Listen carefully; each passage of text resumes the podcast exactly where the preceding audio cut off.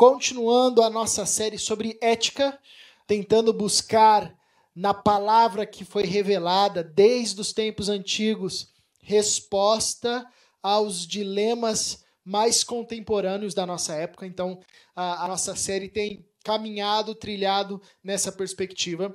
Hoje nós conversaremos sobre o tema humanidade. Humanidade. Como a crença, eu, eu gostei desse, sub, desse subtema, né? Porque ele é provocativo. É como a crença em Deus promove em nós uma melhora ou, ou molda a nossa forma de se relacionar com o próximo, com o outro, com a humanidade, né? E esse subtema poderia, já a partir dele, né? É, nos, e na verdade, eu acho que essa é a intenção, né? Nos conduzir à reflexão. Porque, de alguma forma, a crença em Deus vai moldar a nossa relação com o planeta, a nossa relação com a vida, a nossa relação com o próximo. Isso não significa que a crença em Deus necessariamente nos conduzirá a um tipo de relação de excelência, a um tipo de relação que gere vida. E, na verdade, parece que o que a gente vê na história, né, é que, invariavelmente, infelizmente, a crença em Deus conduziu por muitas vezes, e conduz ainda por muitas vezes, a uma maneira de se relacionar com o próximo que não tem nada a ver com Deus. Que não tem nada a ver com Deus, né? Haja visto que a gente pode ler, por exemplo, logo no primeiro livro da Bíblia, no livro de Gênesis, a história do primeiro culto prestado na Bíblia, né? Que é o culto prestado por Caim e Abel. E o que, que acontece depois desse culto? Acontece um assassinato. Isso é muito significativo. Porque, pensa comigo, um dos elementos centrais da experiência com Deus, e na verdade da experiência com o divino, isso em qualquer religião, é a experiência do culto, é a experiência cultica, né? E Moisés registra pra gente que o primeiro culto da história, né, dos homens ali, terminou num assassinato. Ou seja, é a relação que Caim, a experiência de Caim com Deus moldou a relação dele, mas de uma forma pervertida, né? E a gente vê, a gente vê na história, a todo tempo, a todo tempo a gente vê que a crença em Deus, ela molda a nossa relação com a humanidade, com o próximo, com a criação, com o planeta, com tudo, enfim.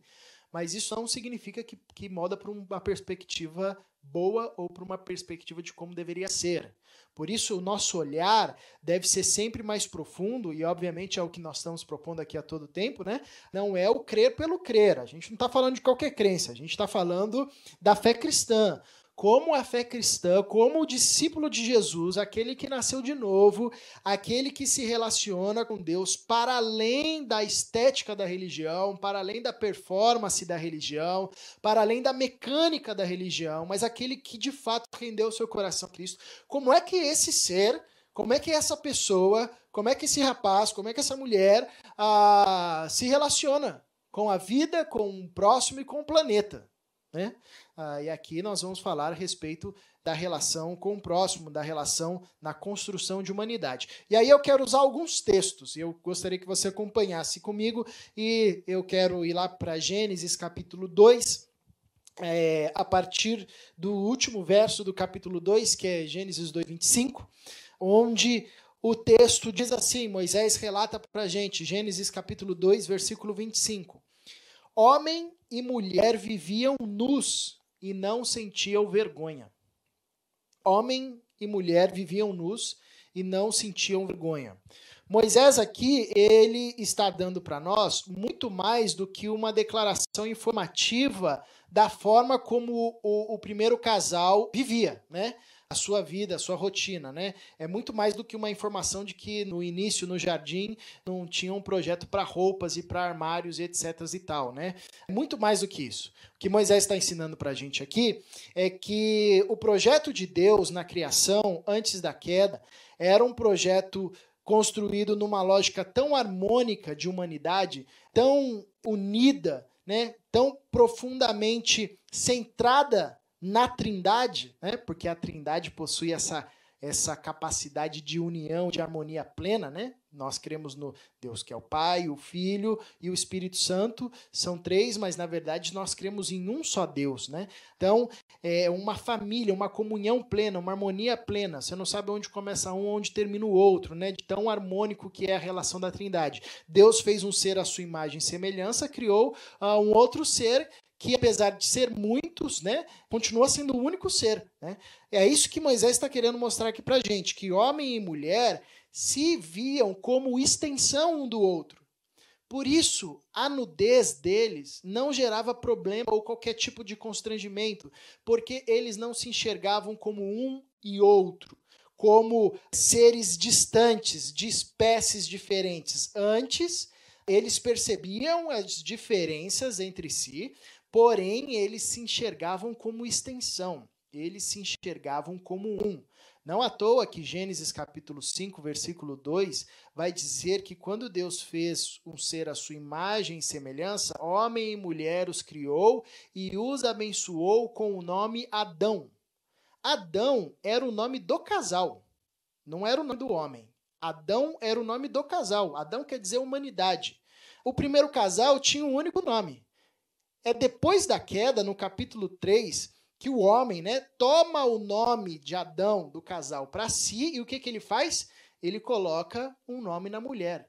E olha que interessante, se você, pois, dá uma olhadinha no capítulo dois, você vai ver que Deus coloca os animais, todos os animais, na frente do homem, né, para que ele nomeasse os animais. Ele dá nome aos animais, depois ele cai no sono e Deus faz da sua costela a sua companheira. Quando ele abre e ele vê a mulher, ele diz, essa sim é osso dos meus ossos, carne da minha carne, ela vai ser a varoa, porque do varão foi tirada, ou seja, nós somos diferentes, mas somos uma extensão de uma mesma espécie, mas ele não dá nome à mulher, como ele havia feito com os animais, por causa da perspectiva de unidade, de extensão, de ser uma só pessoa, uma unidade mesmo sendo dois, ou depois vindo muitos, mesmo sendo muitos, permaneceriam sendo um.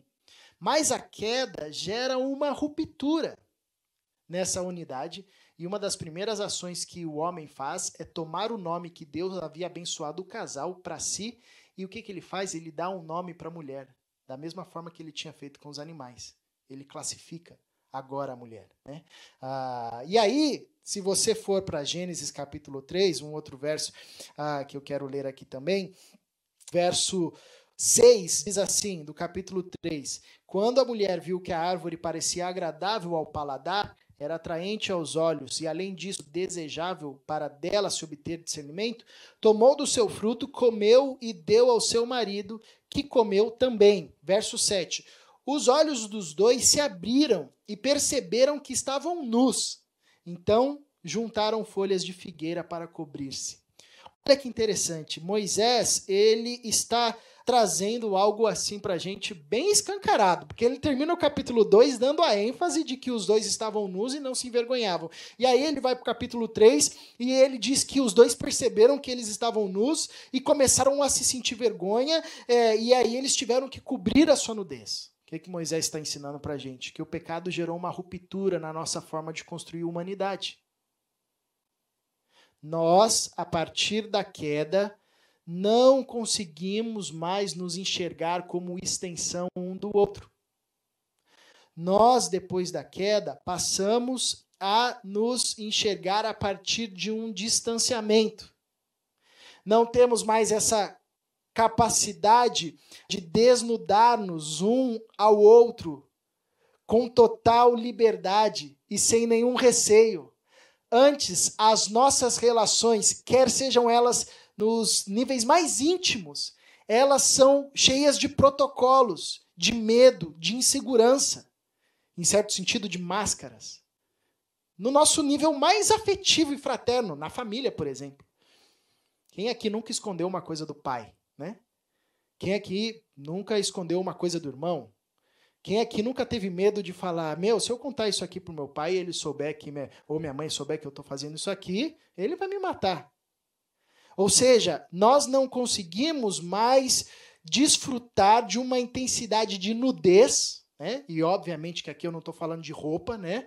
Espero que você entenda isso, enfim, mas mais profundo que isso, uma nudez de alma, uma transparência, uma autenticidade, nem no nível mais próximo a nós, nem no ambiente que nos é mais fraternal. De alguma forma, nós temos que lançar ah, folhas para esconder a nossa nudez. Nós temos que lançar máscaras, nós temos que dar uma maquiada.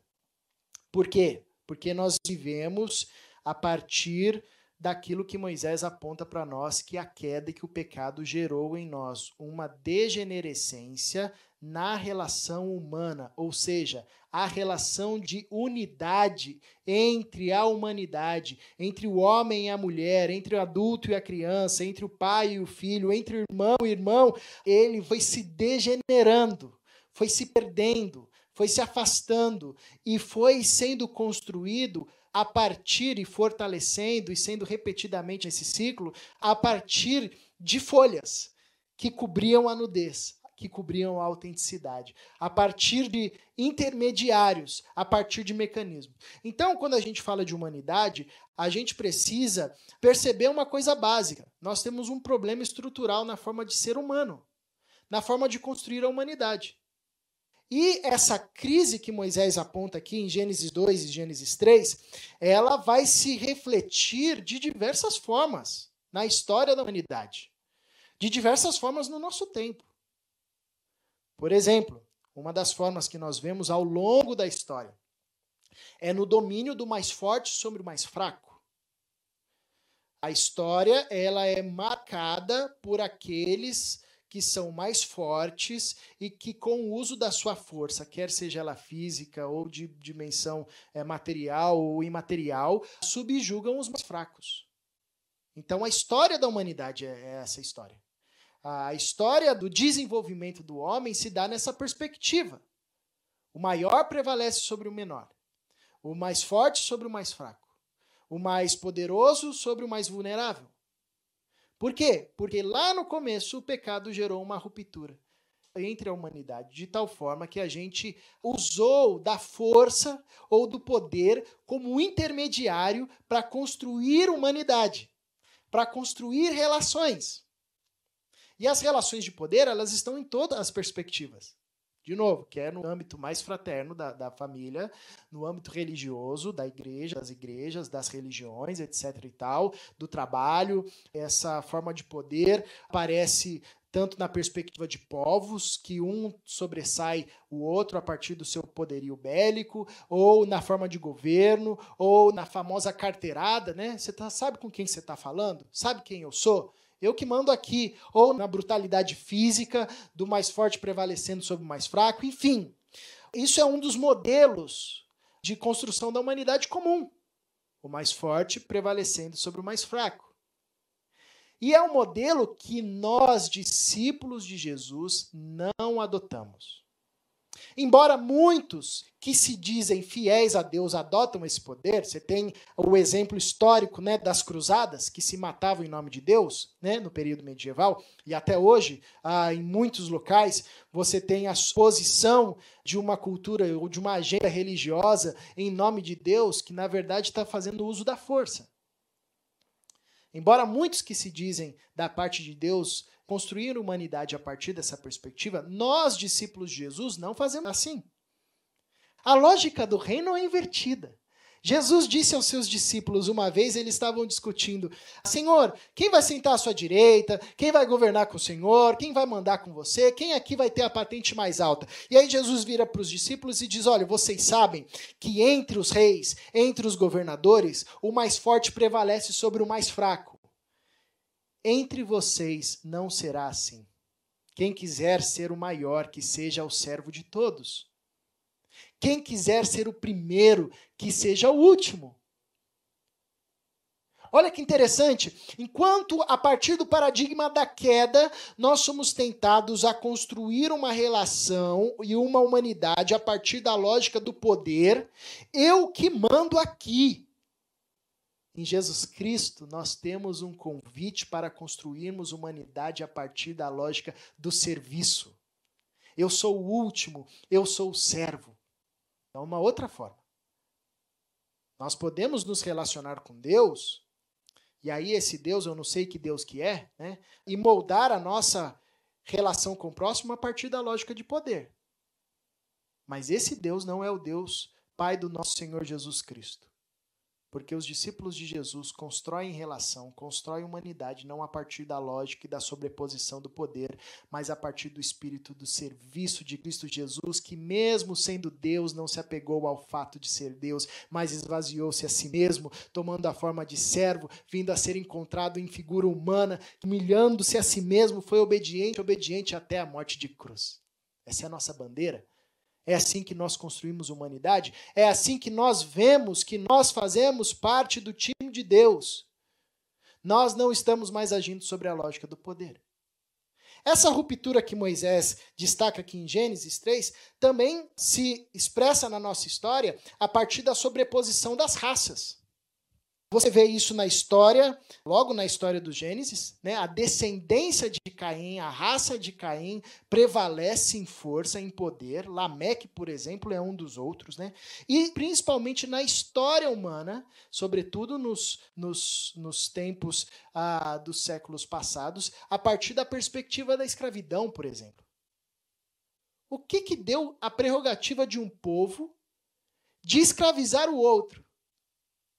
Como, por exemplo, com os negros, que aí constrói-se toda uma lógica histórica do racismo, em todos os aspectos, em todos os cantos do universo. É a ruptura que nós percebemos aqui, que Moisés aponta, que se mostra na história a partir da sobreposição do poder, a partir da sobreposição das raças. A minha raça é superior à sua. A gente não consegue mais se ver como partícipes de uma mesma raça. Uma vez, dizem, eu não sei se isso é verdade, mas diz que uma vez perguntaram para o Einstein, ele estava preenchendo aquele formulário que você preenche para conseguir o visto, né? Eu esqueci o nome agora, enfim. E aí estava lá a pergunta, qual a sua raça, né? Antigamente, em alguns formulários, vinham isso, eu não sei, acho que hoje nem vem mais. E aí ele escreveu humana, né? De forma irônica, né? Isso, uma sacada genial, minha raça é humana, qual, qual outra raça que existe, né? Só existe uma raça. Mas essa ruptura do pecado, ela é tão diabólica que gerou uma consciência histórica, cultural, de que existe um povo que é superior ao outro. E que por essa superioridade racial que se vê no tom da pele, sente-se e tem legitimidade para subjugar o outro. Inclusive, espante-se você, talvez você não saiba disso, muitos buscaram até mesmo na Bíblia base para isso, dizendo que a maldição que Noé deu ao seu filho, Cam, era uma maldição a um filho negro e que perpetuou na história. Espante-se você, como se a Bíblia legitimasse um, uma coisa dessa. Então, nós vemos isso. O que nós vemos hoje, por exemplo, nós estamos vivendo nesses últimos dias, além da pandemia, uma ebulição no mundo todo, não apenas a partir do fato que aconteceu com George Floyd, lá nos Estados Unidos, um negro que estava algemado, já deitado, e que morreu oito minutos pedindo para ele respirar porque tinha um policial branco com o joelho no seu pescoço. Essa cena é muito emblemática. Muito emblemática. Isso gerou uma efervescência nos Estados Unidos, na França, na Inglaterra, aqui no Brasil e em outros países que sofrem com essa perspectiva do racismo, né? Da sobreposição de uma raça a outra. Isso é fruto da queda. Moisés já aponta para isso. A gente não consegue mais se ver sem a intermediação de máscaras. E uma das máscaras, além da máscara do poder, é a máscara da raça. Eu sou superior por causa da cor da minha pele. Você é inferior por causa da cor da sua pele. Só que quando nós vamos para o evangelho do nosso Senhor Jesus Cristo, a gente vê que um dos ministérios de Jesus, da sua morte e da sua ressurreição, foi derrubar o muro que fazia a inimizade entre os homens. É isso que Paulo fala para nós em Efésios capítulo dois. Ele derrubou o muro que havia entre nós, nos fazendo um, nos trazendo paz, fazendo daqueles que se viam como judeus e gentios. Eu sou judeu, a minha raça é a raça superior, você é gentil. Dizem que um bom judeu ortodoxo, quando se levantava, fazia uma oração agradecendo a Deus por não ter nascido cachorro, por não ter nascido mulher e por não ter nascido samaritano ou gentil, né? Sobreposição da raça, até mesmo no povo que era devoto a Deus. E o Cristo vem justamente derrubar essa parede de inimizade. Isso significa que, se nós somos discípulos de Jesus Cristo, se nós estamos servindo a Jesus Cristo de Nazaré, nós nos empenhamos a todo instante a dizer à humanidade que há uma ruptura estrutural entre nós e que nós não mais nos relacionamos a partir dessa lógica ou dessa máscara da sobreposição de uma raça a outra. Antes, nós anunciamos que em Cristo não há mais judeu, nem gentil, nem homem, nem mulher, nem senhor, nem escravo. Nós temos a oportunidade de vivenciarmos em Cristo Jesus uma unidade, na maior densidade possível aqui e agora, até que ela se consuma de forma plena na volta do nosso Senhor Jesus Cristo. Quando tudo for restaurado, como diz o texto de Apocalipse, ah, estaremos diante de Deus, nós de todos os povos, tribos, línguas e nações, como um só povo. Isso é muito belo. O céu vai ser um grande mosaico de gente diferente, de cor diferente, de língua diferente, de expressões diferentes, de tribos diferentes, mas unidos com um único nome: Igreja, noiva do Cristo, a noiva do Cristo. Então não dá para ser discípulo de Jesus e fomentar uma relação e construir um desenvolvimento de humanidade a partir da lógica de sobreposição da raça, nem a partir da lógica de sobreposição do poder. Uma outra forma que essa ruptura se demonstra na história e no nosso contexto é a partir da desigualdade, da consciência perversa de que eu tenho o direito de ter mais e o meu irmão tem direito de ter menos. E é problema dele. E isso é uma marca histórica. Uma marca histórica, todo o tempo. Você pode girar aí a linha do tempo e colocar o dedo aonde quiser, você vai ter lá aspectos cruéis de desigualdade. E nós hoje, com tanto tempo de história, pelo menos aí cinco mil anos de história, a nossa época, a partir do século dezenove, século vinte, era a geração que poderia acabar com a desigualdade no mundo. Por conta de conhecimento, por conta de recurso, por conta de tecnologia, por conta de desenvolvimento de sociedades, né? Desenvolvimento de estruturas de governo, né? Mas a gente olha cada vez mais a desigualdade, ela é, aumenta, ela cresce, né? E isso corrobora mais uma vez com o que Moisés aponta, de que houve uma ruptura tão profunda que nós passamos a construir a humanidade a partir da máscara, a partir das folhas, a partir de uma intermediação, da sobreposição do mais rico e do mais pobre, da lógica de que eu mereço mais, da lógica de que não importa se eu já tenho mais do que o suficiente, eu quero ter muito mais ainda. Isso nos conduz a um tipo de sociedade que a gente tem hoje. Por exemplo, cinquenta por cento aproximadamente do que é produzido de riqueza no mundo, cinquenta por cento aproximadamente do que é produzido de riqueza no mundo, está sobre a detenção de um por cento da população mundial. Então imagina que aí a gente produz riqueza aqui. E aí a gente coloca toda essa riqueza na mesa. E aí a gente pega cinquenta por cento dessa riqueza e uma pessoa sai com cinquenta por cento dessa riqueza. Menos, né? Uma pessoa sai com cinquenta por cento dessa riqueza. E aí outra faixa se divide com mais duas. E aí depois o que sobrar, o pessoal briga e sai no tapa para ver como é que, como é que acontece. Isso é uma forma de construir relação, que é consequência da ruptura que o pecado gerou. A gente não consegue mais resgatar o conceito de que a terra pertence ao Senhor e que tudo o que se produz na terra pertence ao Senhor. É dele. E o que Deus decidiu fazer? Deus decidiu partilhar generosamente aos homens. Um dos temas repetidos nas Escrituras, se não um dos temas centrais das Escrituras, é o tema da justiça. Se você for olhar os profetas, a lei, Jesus, os apóstolos, o tema justiça, tanto da perspectiva ah, do homem para com Deus e do homem para com a sociedade, com a humanidade, com a criação, é um tema recorrente.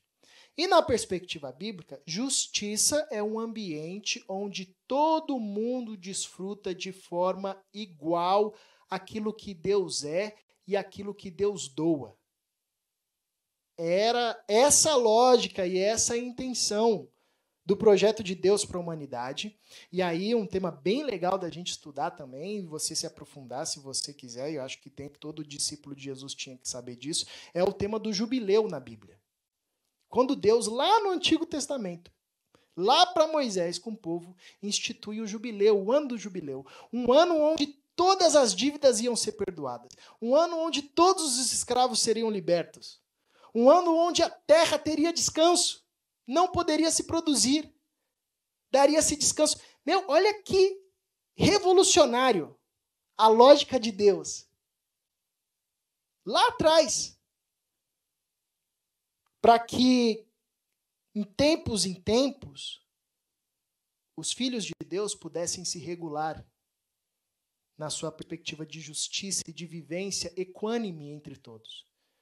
É por isso que Isaías, por exemplo, no capítulo cinco, vai ah, condenar o seu povo, sobretudo os líderes de, de religiosos da sua época, dizendo: ai dos que ajuntam casa sobre casa, terra sobre terra, até ficar como últimos moradores da terra.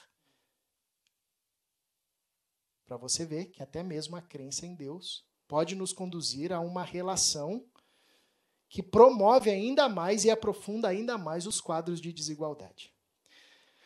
Mas os discípulos de Jesus não vivem assim. É como Jesus disse aos seus discípulos: entre vocês não será assim. E nós vemos na vida de Jesus aquele que partilha e aquele que é generoso por excelência. E por que que Jesus é generoso por excelência? Porque Jesus não partilha apenas do que ele tem, mas Jesus partilha principalmente do que ele é. Ele dá a própria vida. Isso é generosidade por excelência. O Criador de todas as coisas se faz criatura. O detentor de todas as coisas se faz servo. É a capacidade dos discípulos de Jesus, pelo poder do Espírito Santo que opera em nós agora, de construir humanidade não mais a partir da lógica da desigualdade, mas agora a partir da lógica da justiça. E nós vimos isso na história. Nós vimos isso na história. Livro de Atos vai registrar que esses irmãos viviam de forma tão comprometida que não havia necessitados entre eles, dois mil anos atrás.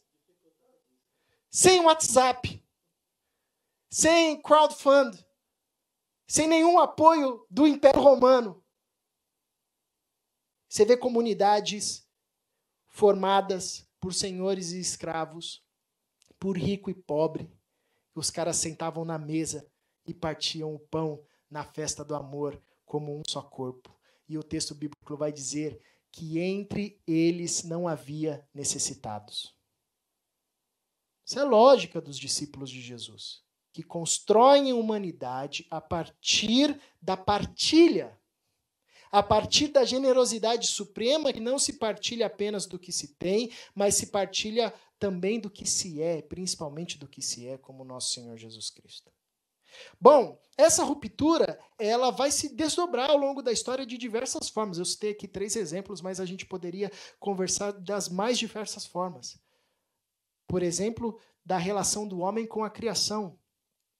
Nós não sabemos lidar com a criação, É, considerando que nós temos uma vocação teológica, uma vocação divina com a criação.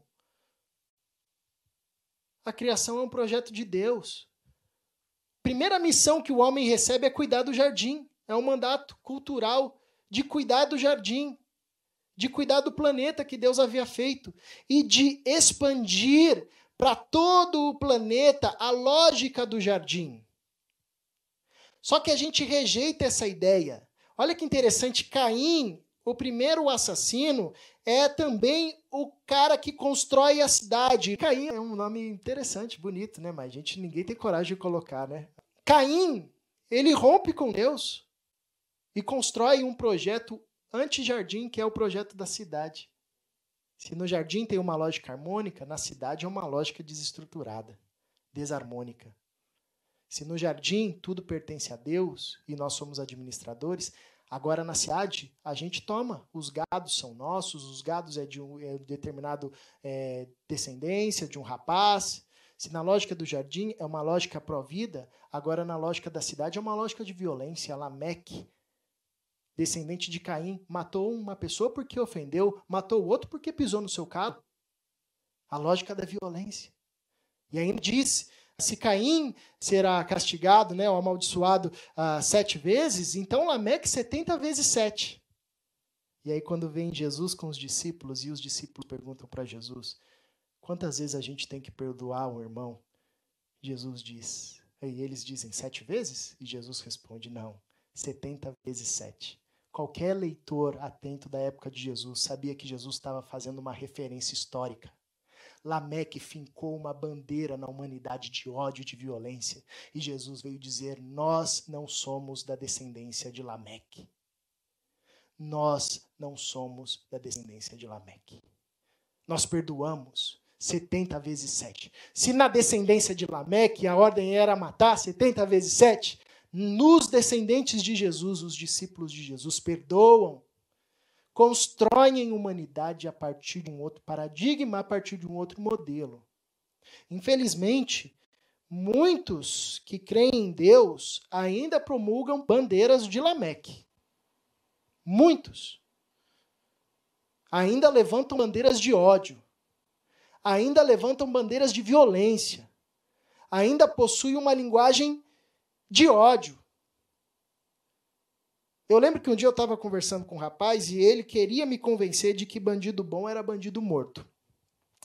Eu falei, rapaz, isso não se sustenta na Bíblia. E eu, eu fico assustado, você dizendo-se discípulo de Jesus, levantando uma bandeira dessa.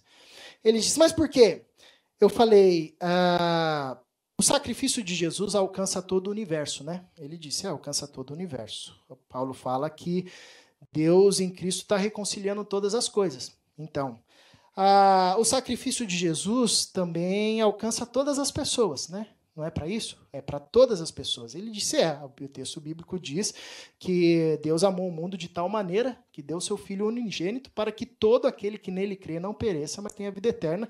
Inclusive, o texto bíblico diz que o desejo de Deus é que todos os homens cheguem ao arrependimento. Infelizmente, a gente sabe que nem todos chegarão, mas o sacrifício de Jesus está aí disponível a todos. E eu disse, então, como é que você quer matar alguém por quem Jesus quis morrer?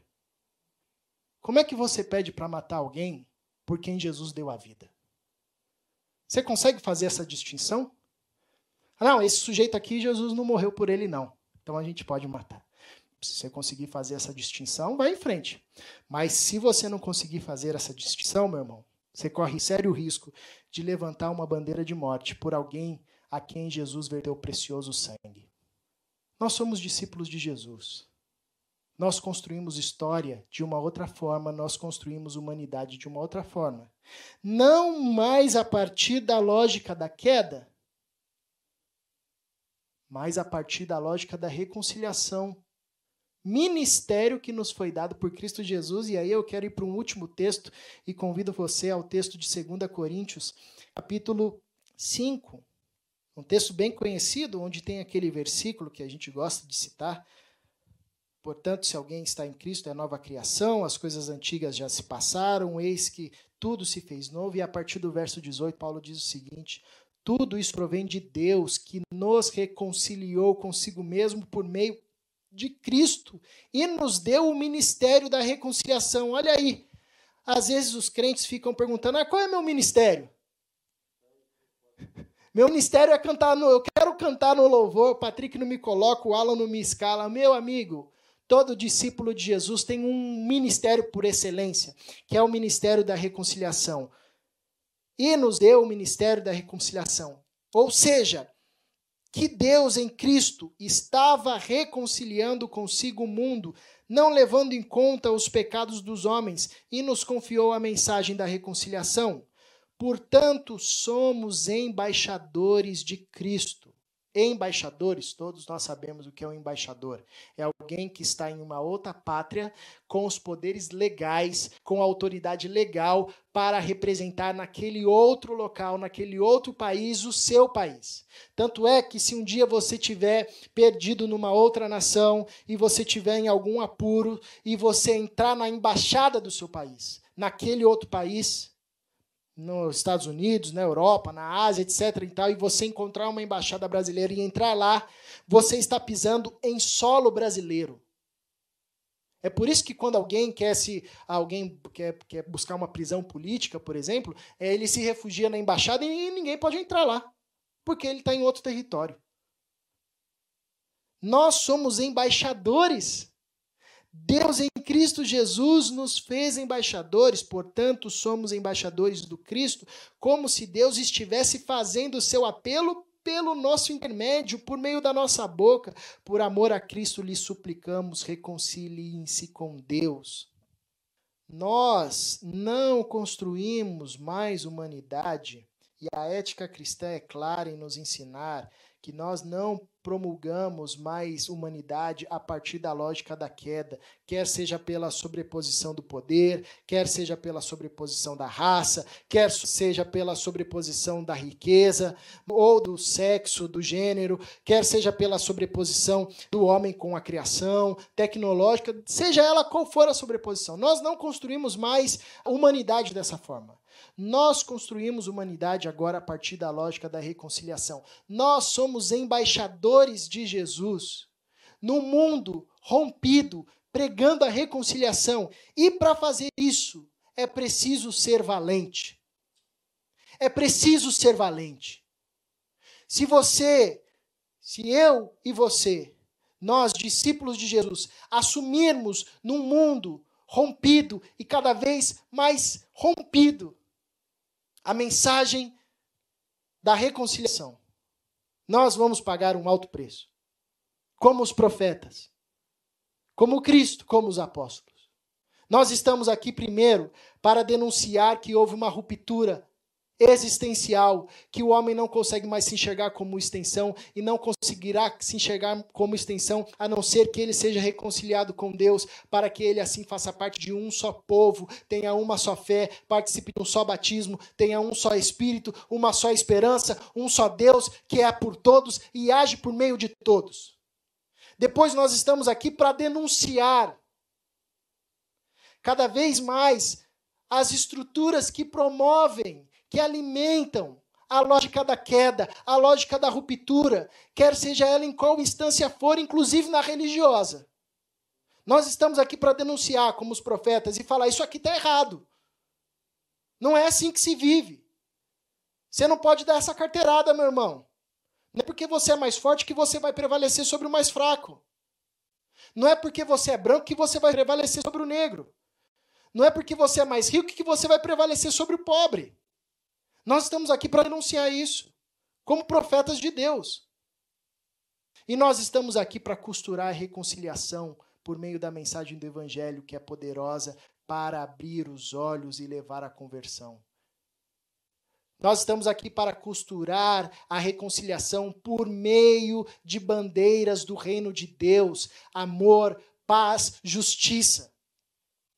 Nós estamos aqui para através do nosso trabalho, da nossa vocação, dos nossos recursos, do nosso conhecimento, promover reconciliação. O que que significa ser embaixador da reconciliação? Significa agora que tudo que você tem, tudo que você é, o seu aporte de conhecimento, o seu aporte acadêmico, o seu aporte financeiro, as suas experiências, a sua vocação, o seu trabalho, aonde Deus te colocou, tudo isso deve ser conduzido e convertido para uma promoção de reconciliação.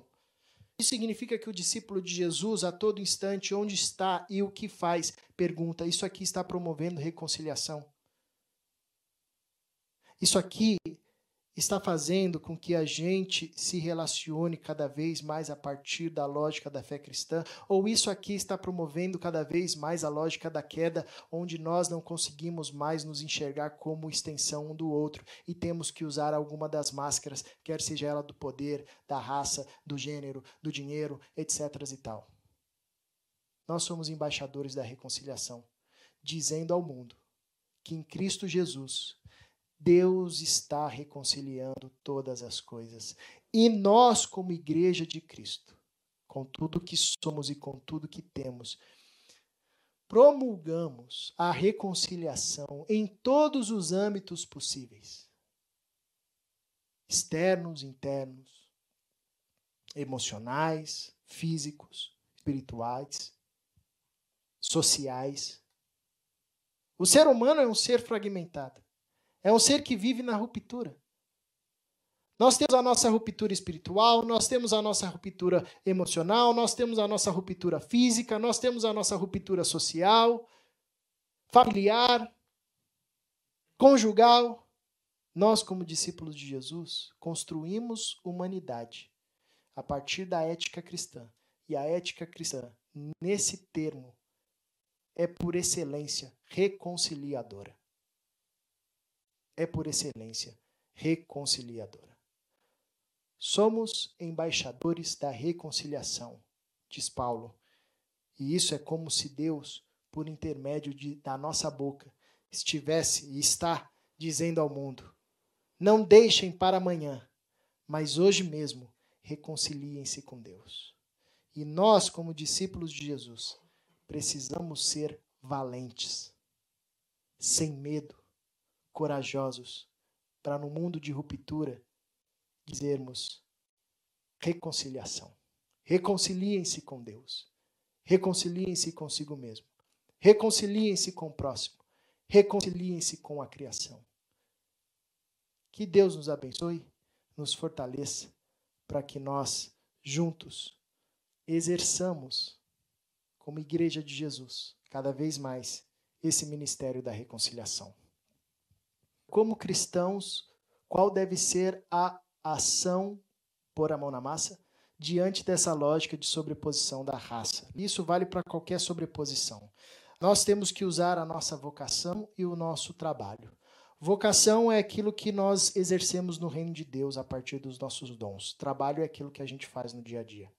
E diante disso, a gente tem que perguntar: como é que com o meu trabalho e com a minha vocação eu diminuo essa ruptura? Como é que, por meio da minha vocação e do meu trabalho, eu propago a reconciliação? Então, por exemplo, se você é publicitário, você vai ter a opção de produzir uma peça publicitária que promova cada vez uma, uma desigualdade, quer seja ela de âmbito racial, de âmbito de gênero, quer seja ela é, de âmbito social. Por exemplo, quando você promove uma propaganda, como era muito comum, às vezes até hoje, de pneu, comercial de pneu, e aí você vai lá, no meio do comercial de pneu, coloca uma mulher seminua, né? Como a gente vê muitas vezes, né? Ou já via muitas vezes. Você está promovendo uma ruptura ainda maior. Então, você é publicitário, você pode pensar numa peça que promova cada vez mais uma lógica de reconciliação. Você é um economista. Você pode pensar como que, com o seu trabalho, você pode auxiliar, sobretudo, aqueles que estão vivendo sobre uma sobreposição do mais rico e num estado de vulnerabilidade. Você pode pensar: como é que eu posso criar sistemas econômicos para gerar ambientes mais equânimes? Como, por exemplo, muitas iniciativas ah, aconteceram nos últimos tempos que buscavam, através do trabalho da comunidade, gerar renda para eles, para que aquela comunidade crescesse, enfim, financeiramente, economicamente, tivesse uma vida mais digna. Se você é um profissional da saúde, você pode pensar como é que você, através da sua profissão, pode diminuir as rupturas. E aí você pode olhar e perceber, por exemplo, qual o povo da, do seu contexto que é mais atingido pela falta de saúde, como você, com seu recurso, seu conhecimento, pode ir lá atender. Aliás, nós, cristãos, escolhemos profissão do jeito errado. Quando a gente vai escolher profissão, invariavelmente a gente pergunta o que, que gera mais dinheiro ou o que gera mais status. Ah, vou escolher aquilo que vai me dar um conforto, melhora, uma segurança, ou aquilo que eu vou conseguir um emprego mais rápido, ou aquilo que vai me dar uma posição melhor. Os pagãos também escolhem profissão assim. Qual a diferença? A rigor, um discípulo de Jesus deveria olhar para o mundo e falar com Deus o seguinte: Deus, qual é a área mais crítica da humanidade? O que está precisando? Qual é o profissional que o Senhor está precisando? É professor? Então eu vou ser o melhor professor para trabalhar no pior lugar, onde o Senhor me mandar. Por isso que nós precisamos ser valentes. Isso é de enunciado fácil, mas de prática muito difícil a todos nós. A todos nós. Então, quer seja na sobreposição da raça, talvez seja um dos temas mais efervescentes nos últimos dias, e que você não precisa ser um, um analista técnico histórico para perceber que a gente tem ondas disso, né? Que cada vez mais vai se tendo essa, essa forma de construir humanidade, mas em todas as outras sobreposições, a resposta é: eu olho para a minha vocação, eu olho para o mundo, eu pergunto para Deus como é que eu posso agir sendo embaixador da reconciliação, como é que eu promovo reconciliação. Quer seja erguendo uma casa, quer seja prestando um serviço, quer seja atuando na área emocional, quer seja atuando na área pastoral, e em todas as instâncias, levando em consideração que o ser humano é um ser em ruptura, e espiritualmente, por isso nós anunciamos que Deus em Cristo Jesus está reconciliando todas as coisas, não levando em consideração os pecados de outrora. Emocionalmente, os seres humanos estão em ruptura. Fisicamente, os seres humanos estão em ruptura. Socialmente, os seres humanos estão em ruptura, e em relação com a criação. E em relação com a criação, também estamos em ruptura. Então a pergunta é essa, a todo instante: como é que isso aqui, isso aqui vai propagar mais reconciliação ou mais desarmonia? Se for propagar mais desarmonia e segregação, então a gente está trabalhando sobre a lógica errada. Pode ser até a lógica mais criativa, e vai ser a lógica mais lucrativa. Por isso que nós precisamos ser valentes para trabalharmos a partir da lógica da reconciliação. Amém?